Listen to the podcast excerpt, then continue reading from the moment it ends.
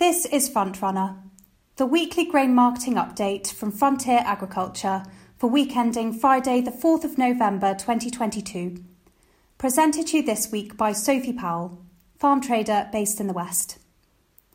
Before we begin, a word on markets and trading during this current time of intense volatility. Markets can move significantly in a matter of hours or even minutes, with spikes sometimes happening outside UK regular business hours. My Farm is our free online platform which offers Frontier customers 24 7 access to market information, grain prices, and the ability to sell grain at a time more convenient to them. With a My Farm account, you can see live global prices, market reports, exchange rates, and commodity pricing directly relevant to your farm, with options to set alerts and sell grain all in one place. To learn more, visit www.frontierag.co.uk forward slash myfarminfo. Links to more information about My Farm are included in the description notes for this episode. Now let's get straight into this week's update by starting with wheat.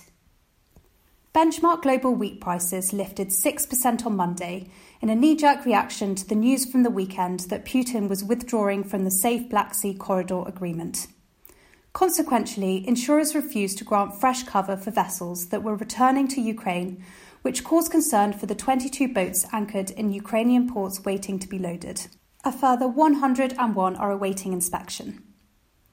London futures rallied from £12 to a high of £293, which ignited UK farmers to market large volumes at prices not seen for a month. That was until Wednesday's news hit the market. Midweek reports said that Putin's conditions had been met, and since Ukraine agreed not to use the corridor for military strikes, Russia would agree to rejoin the agreement. As a result, markets crashed and lost all of Monday's gains, returning to last week's levels.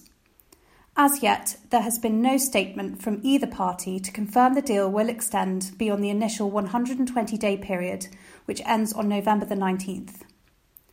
Overall, speculators are losing patience and confidence with this market. Its clear volatility is here to stay, with the fundamentals of global supply and demand seeming somewhat diluted given ongoing trade conditions. Outside of Russia and Ukraine, Financial markets are continuing to wrestle global rate hikes due to the US Federal Reserve Board lifting interest rates by 0.75% and the Bank of England following suit on Thursday with an increase to 3%. This rocked currencies with sterling dropping 2% on Thursday, exacerbated by predictions of a prolonged recession. UK's supply and demand still looks heavy as slow demand chases a large surplus of around 2 million tonnes so UK growers with wheat unsold will benefit from a weaker sterling and any export interest. As always, a delicate balance of global supply and demand factors is at play. Canada has a 34 million tonne crop. Russia has a record 100 million tonne crop with a 47 million tonne exportable surplus. Australia is on course for its second largest crop in history of 34 million tonnes, despite widespread flooding. The story in North and South America is gloomier, with persistent and problematic drought which is impeding crop growth at every stage. US wheat ratings this week came out at just 28% good to excellent, which is its lowest rating in history. South of the border, the Argentinian wheat crop has been revised lower to 13 million tonnes, and the government there have granted free extensions to exporters in a bid to keep domestic supplies plentiful in the short term. Now let's turn our attention to what's been happening with barley this week. Global futures markets rallied sharply at the start of the week after Russia's announcement to suspend its involvement in the grain corridor. However, nearly all of these gains were given back following Russia's U turn on Wednesday, and this left markets almost as they were in terms of value compared to this time last week. Feed barley buyers were reluctant to chase values significantly higher at the start of the week, with fresh compound demand again limited. October was the fourth mildest on record in England, which highlighted the fact that many ruminant producers in particular have been able to leave stock outside for longer, given good grass growth for the time of year. Demand to the ports remained strong, with the UK able to connect on export business to Spain and Portugal over the last couple of weeks.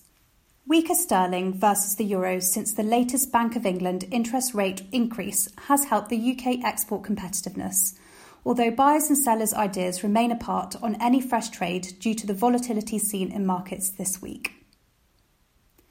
Taking a look now at oilseed rape. In recent weeks, prices have improved in the oilseeds markets despite strong production globally. In terms of rapeseed, the world is expected to produce around 76 million tonnes in 2022 to 2023. This is a record level which is expected to outweigh any increase in demand from the biofuel and food sectors.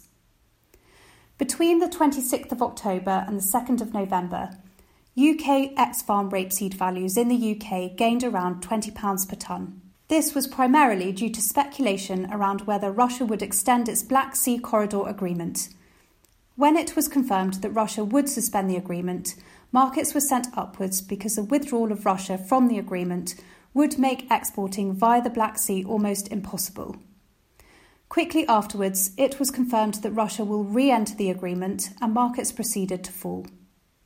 This indecisive action is leading European crushers with unshipped product from Ukraine to fill the shortfall in supply from a relatively abundant domestic supply.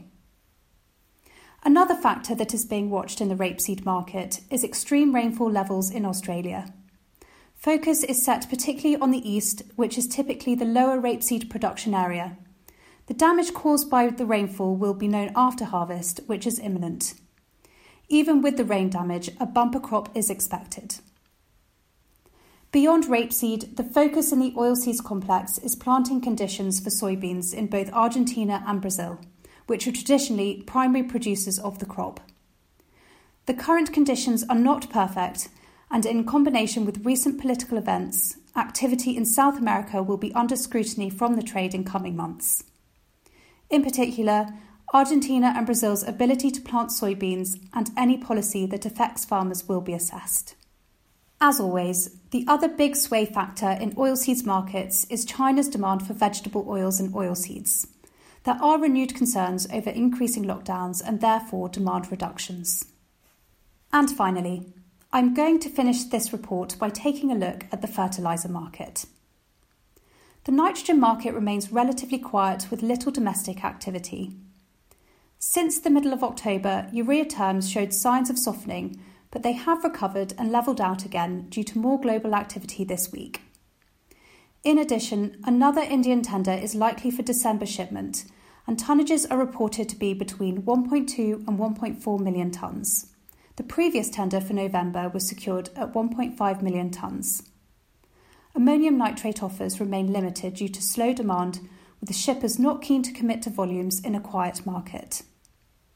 The marketplace remains quiet and offers from UAN suppliers are unchanged from both a value and availability perspective.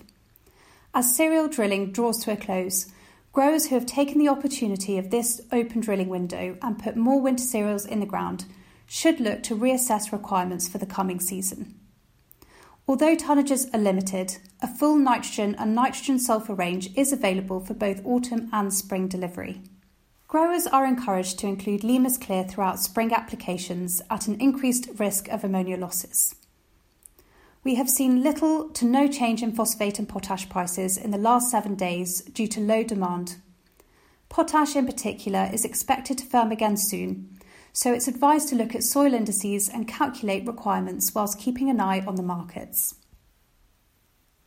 This was Frontrunner for week ending Friday, the 4th of November.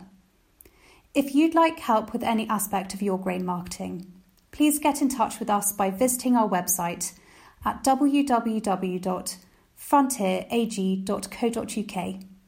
Or if you're a customer, you can speak to your local Frontier contact. Don't forget, all Frontier customers have free access to online grain trading and live 24 hour market pricing through MyFarm. Links to more information, as well as to our blog and socials, can be found in the description notes for this episode.